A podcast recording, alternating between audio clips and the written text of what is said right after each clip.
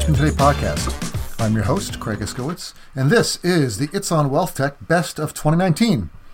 Man, I can't believe it's been a year since I launched this podcast. But in the spirit and tradition of annual best ofs, we've made a best of the podcast from 2019, and my staff and I pored over the audio and pulled some of the best clips from the year from the episodes and compiled them here for your listening pleasure. So, starting off the highlights is a clip from my very first episode, and it's with the great Joel Bruckenstein, producer of the T3 Advisor and Enterprise conferences. Which, by the way, the Advisor Conference is coming up soon, next month, uh, February 16th to the 20th in San Diego. I recommend that everyone should attend if you can. So, in this uh, clip, I'm asking Joel what he thinks of the trend of technology vendors focusing more on client experience and emotional intelligence in their latest releases. Let's listen to his response. I think it's a little more difficult to be innovative in our industry strictly uh, because it's such a re- regulated industry. And so that's been holding us back to some extent. But I do think we're starting to see a change. You're seeing firms hire people that have a lot of experience in the UI. You see people hiring big firms in our industry hiring data scientists and behavioral finance people. And so they're moving in the right direction, but because we're such a regulated industry and because advisors, as a rule, tend to be a little bit more resistant to change than some uh, some other industries, and certainly the retail industry, it just takes a little bit longer. True. Another trend I saw was, which I've been waiting for for a while, is there's more products that are actually taking advantage of artificial intelligence, different components of it, rather than just talking about it. They're actually putting them into into real products. Uh, the specific product I wanted to talk about was the Enviso facial recognition. Yep. Do you see that as also another start of a trend? Will, will more products be copying this and using different aspects of AI to enhance the uh, the advisor experience? It's pretty funny. I, I wrote about them, I want to say, like three years ago when I first came across them, and I was very impressed with what they were doing. But clearly, they've matured a bit, and I think they are just one of a number of products um, that are looking to incorporate both biometrics and artificial intelligence in creative ways. So there's a lot of products out there and a lot of firms that are experimenting with artificial intelligence from some of the biggest custodians down to the startups. But I think, again, we're just at really the tip of the iceberg there. I think over the next 12 to 18 months, you'll see a lot more of that. You know, you have things like chatbots. TD has them built into both their some of their retail and their advisor-facing things, and there's a number of startups that are looking to incorporate artificial intelligence into the end user experience.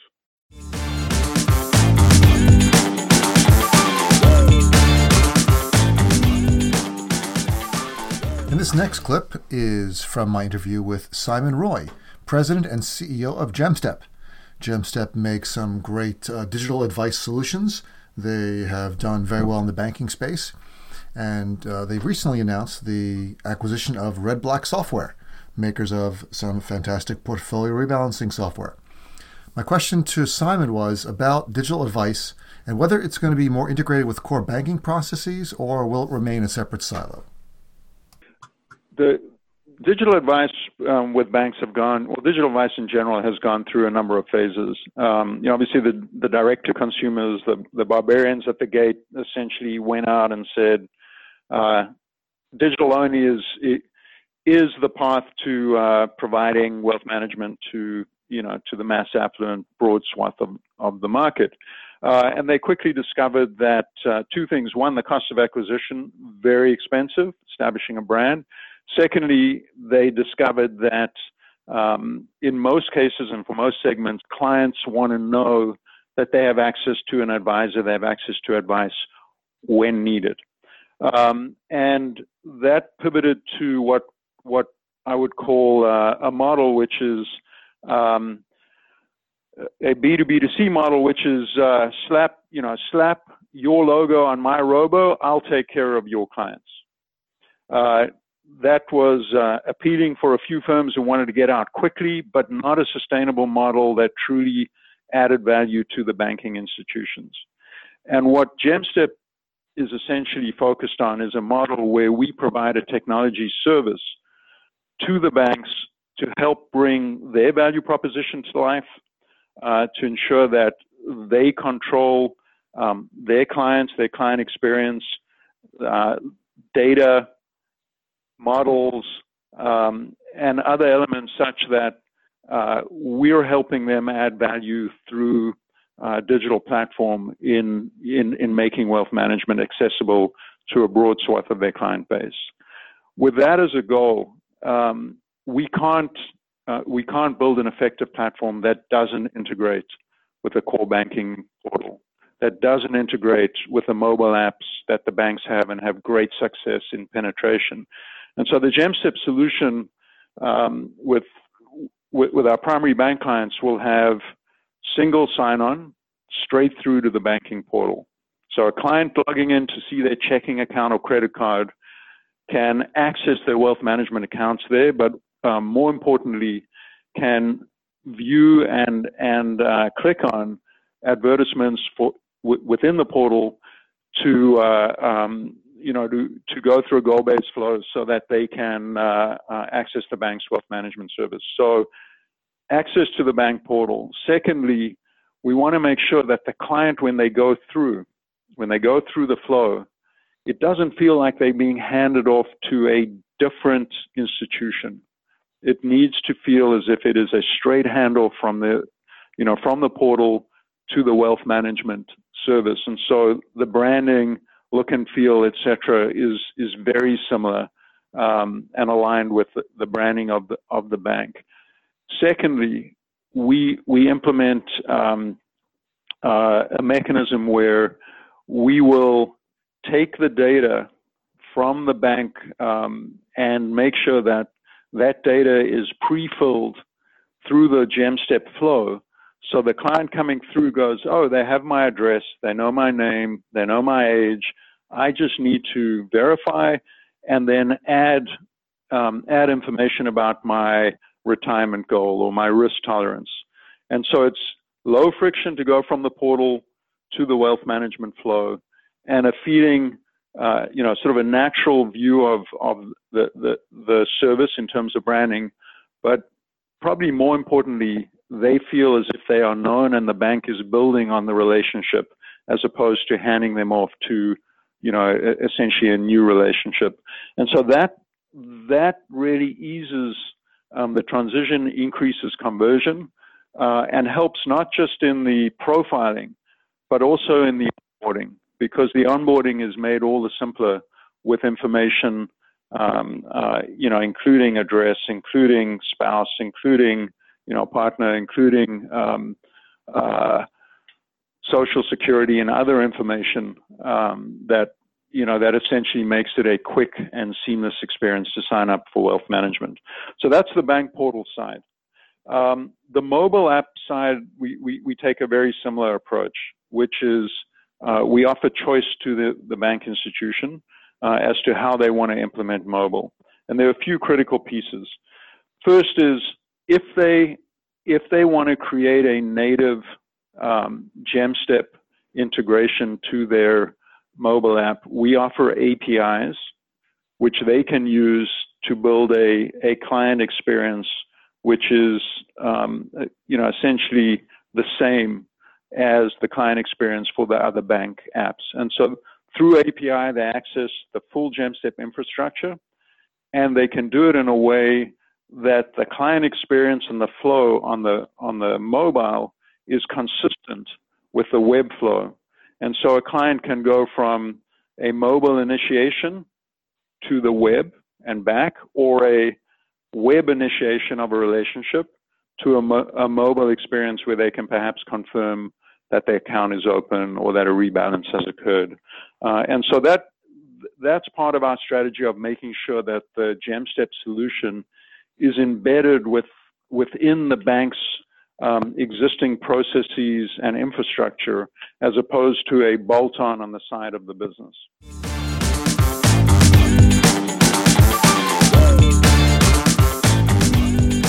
Now we're going to move away from bank processes and talk about portfolio rebalancing. In this clip uh, from my interview with Ryan Donovan, VP of Biz Dev at Orion Advisor Tech, we were talking a lot about uh, rebalancing best practices, tax management, and efficiency uh, with their new Eclipse rebalancer that they uh, launched a couple years back, and which I covered on my blog. Uh, in this clip, I asked Ryan about the difference between household level rebalancing and single account rebalancing it really comes back to the tax efficient rules that need to be established. So within an account, it's very straightforward. I have uh, an account and we're going to target these asset classes or we're going to target these securities at defined weights and we're going to give tolerance bands that'll tell me when I need to trade that client's portfolio to stay aligned with that target allocation. Adding the complexity of grouping several accounts together uh, really is going to require the type of logic an advisor might run through on their own if they were manually deciding which assets should be held in which accounts. So, for example, if I had wanted to target my income producing investments in a tax deferred or a tax exempt account, I can make that prioritization. So, in our system, on the buy or the sell side, we have a prioritization between taxable, tax exempt, and tax deferred. So for each asset class, each subclass, and asset category, uh, we do give our advisors the ability to add one, two, or three, or none in each of those account types. So as the system is looking at the securities that should be held in the model, they know where to prioritize income producing securities. If the tax deferred account is prioritized to hold income producing securities, we're going to invest in that first. But if it's insufficient, has insufficient cash to hold the full allocation of an asset class like fixed income, for example, we're going to then look to the second priority account type. And that type of logic, when structured at a firm level, can be pushed down to all of the client's portfolios to make rebalancing and scale very efficient. One of the things that we've built in in the preferences is the ability to use that logic and apply it either at the port, uh, firm level or at the portfolio level so they do have the ability to add customization for individual clients, which is one of the things that some advisors push back on when they hear the word rebalance. They feel that they lose client level customization there. And so when we built our tax preferences into account, we wanted to have that portfolio level capability. That makes a lot of sense how with the the among the 1800 RIA clients, can you share how many are using Eclipse? I don't have a good statistic on that today. I know the number is over 100, um, but uh, I'll have to get somebody else to reply on that. No worries. With um, the ones that are using Eclipse, how often are they rebalancing and uh, in general, if you know that, and, and do most of them do calendar-based rebalancing, where they say, well, every quarter we're going to rebalance, or every year we're going to rebalance, or is it mostly drift-based? Yeah, I think coming back to the, what I was mentioning about going from more account level rebalancing and trading to household level trading, that's also where we've seen a trend. As technology has really evolved and made trading more scalable on a more frequent basis, uh, we, we've seen people go from quarterly rebalancing to drift based uh, alerts that drive the rebalancing timeline. Um, so we do have both as an option. We have both the uh, calendar based settings. If an advisor wants to have an auto rebalance on a quarterly basis, they can program that in. But the overwhelming majority of our clients are using uh, drift based alerts to notify them when portfolios will need to be rebalanced. Are there some um, rebalancing best practices you've noticed that when clients are coming to you and say, "Hey, we you know we love Eclipse, but what's the best way to use it?" Uh, what do you recommend? So we have an extensive training library that's available for our clients. We also have an onboarding that goes into training them on all of the features available, whether that's going to be portfolio construction, model construction and maintenance, cash uh, settings and preferences. Uh, in terms of the best practice, practices, uh, the majority of clients that work with our rebalancer aren't just looking to get their client portfolios back within the asset allocation targets. They're looking for the trading system to help them with their daily workflows. And so they're looking for the rebalancer to help them to fund distributions in a tax efficient way. Uh, they're looking to spend new money and allocate into their model. They're looking for uh, any portfolios that could have tax loss harvesting opportunities and have the system automatically identify those. And with one of the preferences that we've given them in their model construction, they can have an all tax loss harvesting alternative automatically proposed. So they build the sell and they have the offsetting buy. So in terms of the features or the best practices, uh, it's really implementing the rebalancer not just for an automated rebalance, it's implementing it in a way that it'll help you build scale around those workflows.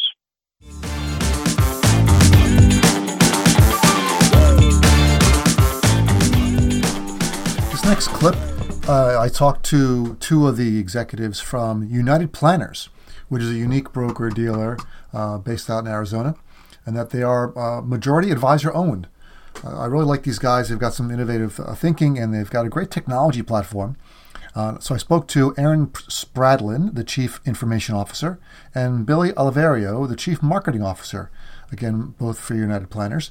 And what I liked about their uh, platform, it's open architecture, but built on top of a lot of uh, of the best of breed applications. It's built on top of Orion Advisor. They integrate with uh, MoneyGuide Pro, eMoney, Redtail, all the big applications, but they customized a lot of the interfaces. They went completely paperless way before most firms are even thinking about it. They created their own data store and their, a custom document management overlay that provides their advisors, I think, with an extra edge over their competitors, which is what it's all about.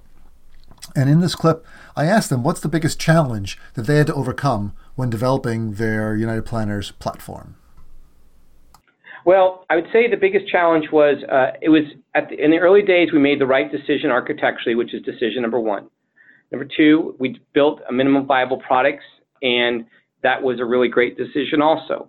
But as you know, over time it becomes uh, it becomes you have to start to decide where you're going to continue to invest and where you're not. Uh, that was a big challenge. You know, which which well, Billy, you you make the same. Uh, you can do in the old, you can do anything, we can't do everything, right? Sure. Right. And so we had to start deciding where we're going to invest and not invest. And those are very difficult decisions. So one of the things we got to a point, we said, let's go ahead and build something we call the critical initiative process. So uh, about three years ago, we started to um, engage internally and saying, okay, we've got to make some really important decisions going forward now. We've got a lot of infrastructure. We've got a lot of uh, built-in supply chain but complexities emerged, um, you know, stabilities emerged as a challenge. And now you got reinvesting in that infrastructure because it's been many years. So let's start building into our DNA how we're going to how we're going to how we're going to make decisions. Let's build a process for making decisions that we can all agree upon. So we started something called the critical initiative process, which then was tied into the business plan, and we would meet monthly as a leadership team and really talk about, you know, where is the investment this month?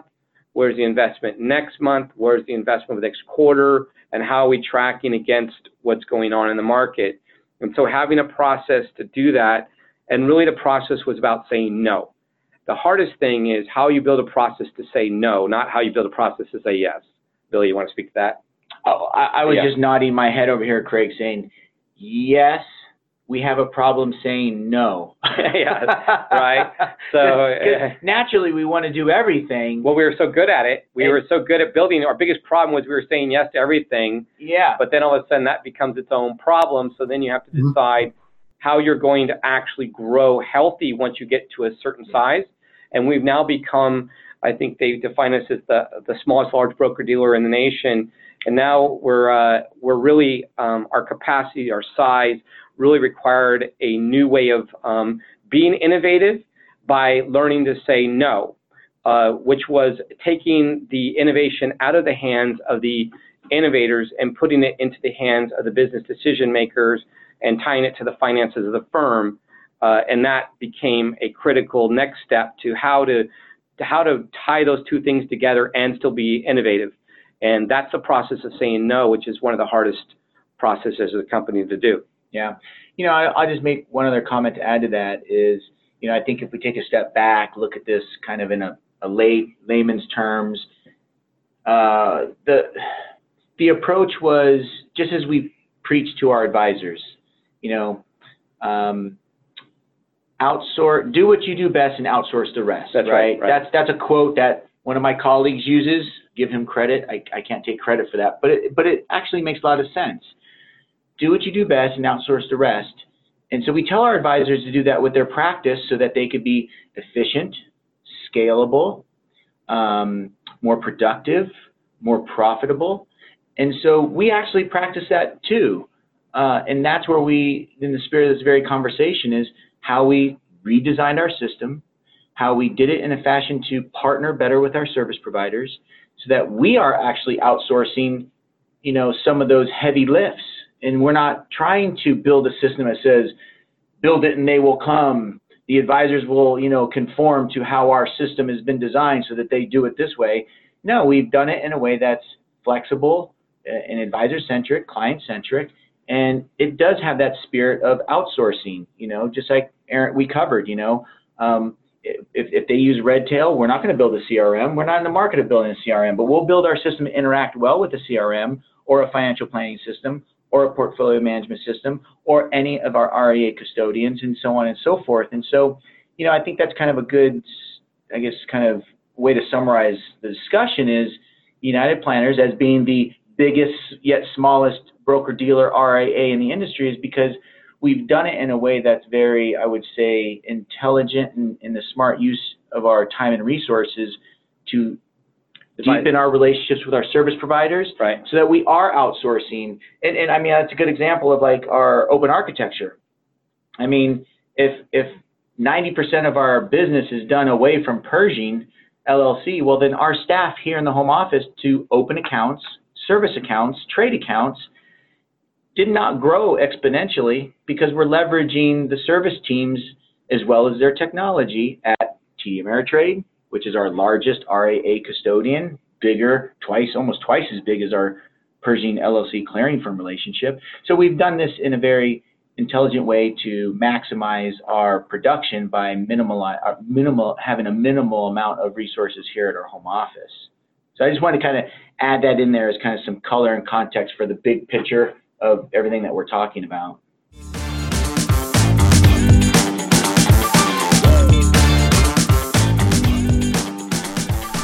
Back last August, I was uh, invited to attend the LPL Financial Advisor Conference out in beautiful San Diego, California. And while I was there, I had the privilege of interviewing two of their senior executives at LPL Rob Pettman, EVP of Product Strategy, and Kirby Horan Adams, EVP of Product Management. Great conversation. A lot of talking about their changes to their ClientWorks platform that 15,000 advisors are using. Uh, their new version, version 2 or version 3, I forget which one it is, uh, is significant leaps and bounds above uh, better functionality, better user experience. Uh, I got a lot of demos of the different functionality in it. Uh, I really like how what they've done. And in this clip, we were talking about models and the model management functionality of ClientWorks and how it helps advisors differentiate themselves and do their investment management. CDC Model Hub, how many different model providers do you have? I don't, I don't actually know the exact number. It's a lot. Mm-hmm. So you think about like the number of different strategists that mm-hmm. we have available. Maybe right. 20, probably 20 different strategists and over 100 different models. Sure. That advisors can pick from. Yeah. Mm-hmm. And it, it, flows right through into ClientWorks. That's right. Yeah, the model hub concept is something that every vendor has. When they're doing multi strategy or UMA, mm-hmm. they need to have that type of technology to bring the models in. Yep. And flow that through. The, the difference here, though, is that when I'm picking strategists, I'm looking at BlackRock, I'm looking at you know MFS or whomever, and then I see me. Right. And I'm choosing Can advisors share their models among each other? That's a feature that we're introducing uh, later on mm. in the year. Uh, so advisors will be able to share it within their firm. So if we're sort of operating as a team, for instance, or if I'm in an institution, that would be it. But not sort of not across sharing firms. with a different. No, not across. I can't firms. become my own manager. I can't become a manager on your platform as an advisor. Right. No. So from Model Hub into uh, with Advisor Sleeve into UMA. So how does the when, when we're talking about MWP, UMA is a subset of MWP, or is it? Is, or are they or are they parallel systems? So, so MWP is evolving into a UMA. Mm. Right now, it's funds and ETFs, mm. and it's just evolved into being able to have an advisor's portfolio next to a strategist portfolio mm. in the same account. Sure. And as we look at the roadmap, we're expanding the number of the different types of securities that we're putting in there. Mm-hmm. So we're going to go with equities and SMAs next. So you'll see that right. early next year. So when you get into adding tax management services and other things, but we're not going to stop there. We'll actually add on annuities and alternative investments. Uh, because in some of those classes, there's some really unique opportunities. Again, if my guiding yeah. principle is to make managing money easier, think about structured products and how that might react with a with a trading system. I think about that all the time. How now, you, when you put you when you put your annuities into the account?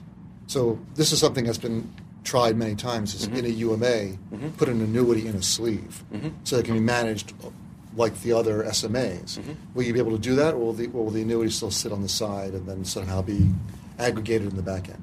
I can't go into too many details on that just yet. That's uh, it's in development. Okay. If I can make a suggestion, you want it inside if you can. No doubt. Right?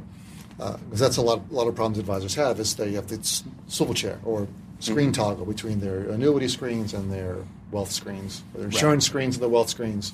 And it's, it's, it's really separate procedures, separate onboarding, separate processes. So the more you can consolidate that and make it one experience, the better. And we would agree, right? Again, as you think about the sort of maniacal focus towards making managing money easier, you want to be able to get it all done in one place and have mm. the hmm. most amount of convenience. If it's not convenient to have it in there, why have it in there? A maniacal focus. That's right. We're maniacs about advisors. We are maniacs. with uh, so with your account opening process, how long does it take an advisor to open an account on ClientWorks? Today, mm-hmm. in the in the existing system, it's just over nine minutes on mm-hmm. average, which sounds good. You would think. I mean, nine minutes is it's not like terrible. It, not terrible. It's right? not terrible, but of course we want it to be faster, right? right? We want to we want to make it even easier for them, especially with things that we can see our pain points for them. Mm. You know, rekeying of data and, and right some of those fields that they didn't need and the way that they go about the process. And so by doing that, we did cut it by about sixty percent. So the test the test advisors that are in the new tool right mm. now are doing it about four which is crazy fast. Which is crazy right? fast. And how? Then you so you came out with the the they, they if this gets rolled out to the entire advisor force, it'll say four million minutes. Correct. Which is how many years? Eight. eight years. Eight years. That's eight man years or, or woman years of, of time will be saved. And that's because time is money, and advisors only have so many hours in a day. Right, and we need to help drive the efficiencies so they mm-hmm. can go out and focus on growth and focus on additional value propositions for their clients. Mm-hmm. And I have to say that this is definitely a, a, wealth management crowd because that got applause. It when did. You told them we're saying we're going to cut it from nine to four. right, they're thinking about all the was going wild. Like, what will I do with all my free time? it's, it, it's but it's true because if they and they're here when if they're coming here to beautiful San Diego and spending a couple days with you, they want value. They do. They want they want to, to come away with something. They do. They do. They're here to learn. They're here to understand what we're doing, mm-hmm. and I think we're really excited that we have all these new capabilities to show them and talk mm-hmm. to them about what we have today and what the roadmap is for tomorrow mm-hmm. to kind of bring them on the journey with us.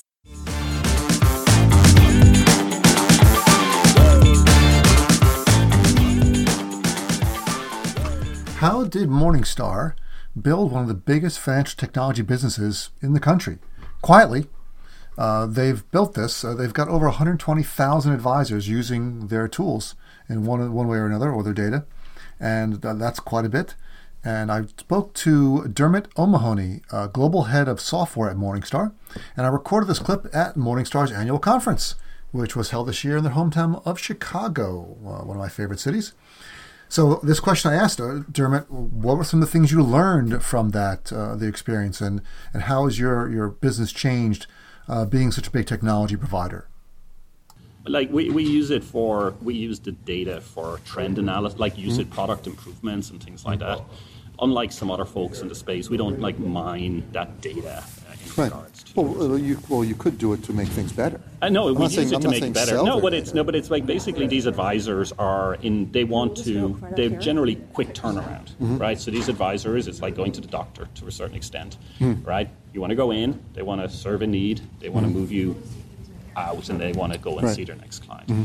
And so having everything available in a very easy to find and easy to navigate type of way mm-hmm. is very valuable to these folks. And we're in the process of actually redesigning the, the user experience for Advisor Workstation, which is a pretty big deal for us, actually, considering the usage. Uh, we also have a, it's also used in Canada and in India, so it's actually a global product. And so we're currently refreshing it using some of our new design standards that we brought to bear in other parts of the business. So that's going to be something we're going to probably start talking about a little bit later in the year. So, what can you share about the size of the technology business? Yeah, obviously, we're a publicly traded company, so uh, a lot of the information is online. But you know, at a, an overall, Morningstar is at we hit a billion dollars in revenue last year. Yeah. And uh, you know, the Morningstar software business is a relatively substantial percentage of that. Yeah, so if that was a standalone business, you might be one of the largest technology providers We'd in, be pretty close in to wealth that, management. Yeah, yeah. In terms of revenue.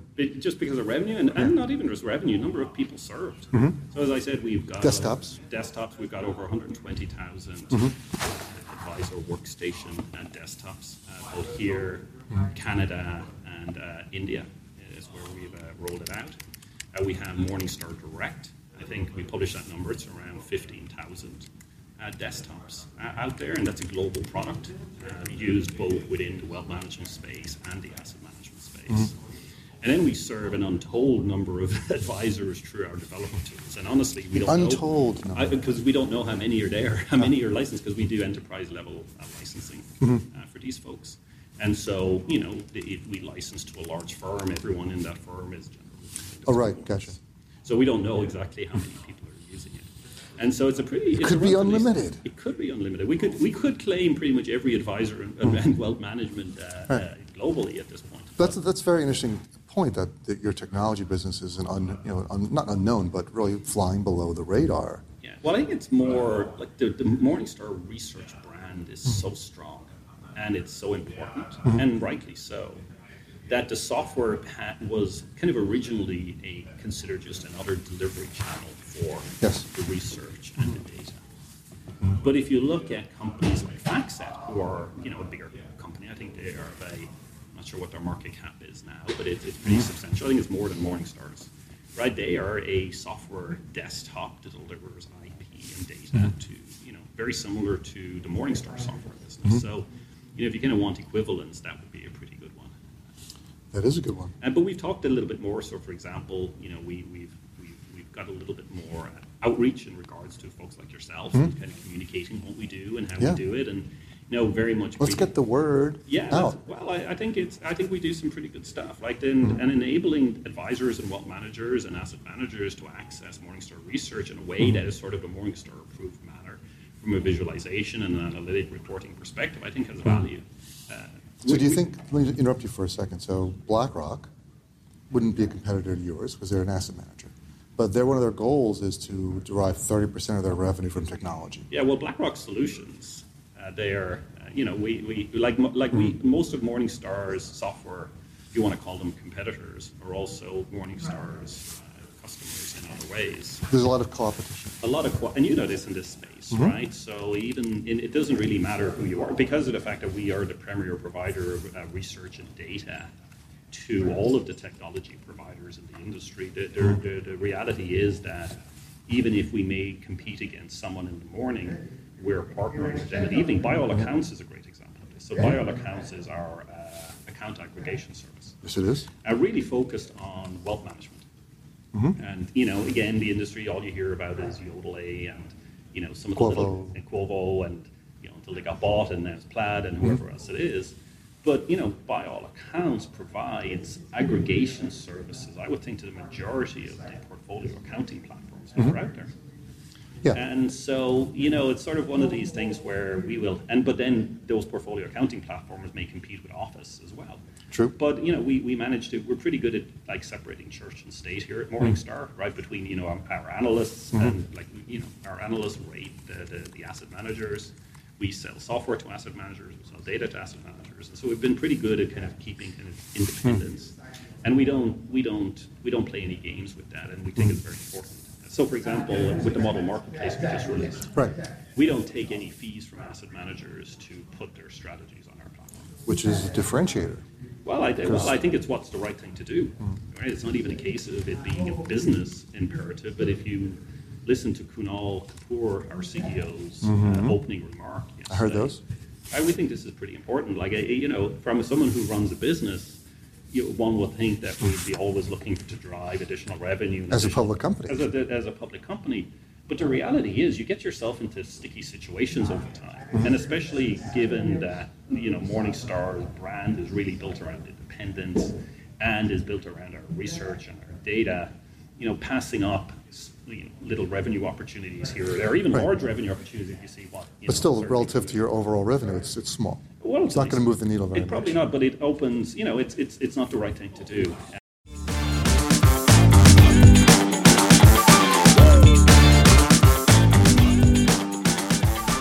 And that's a wrap. And this is Craig Iskowitz again.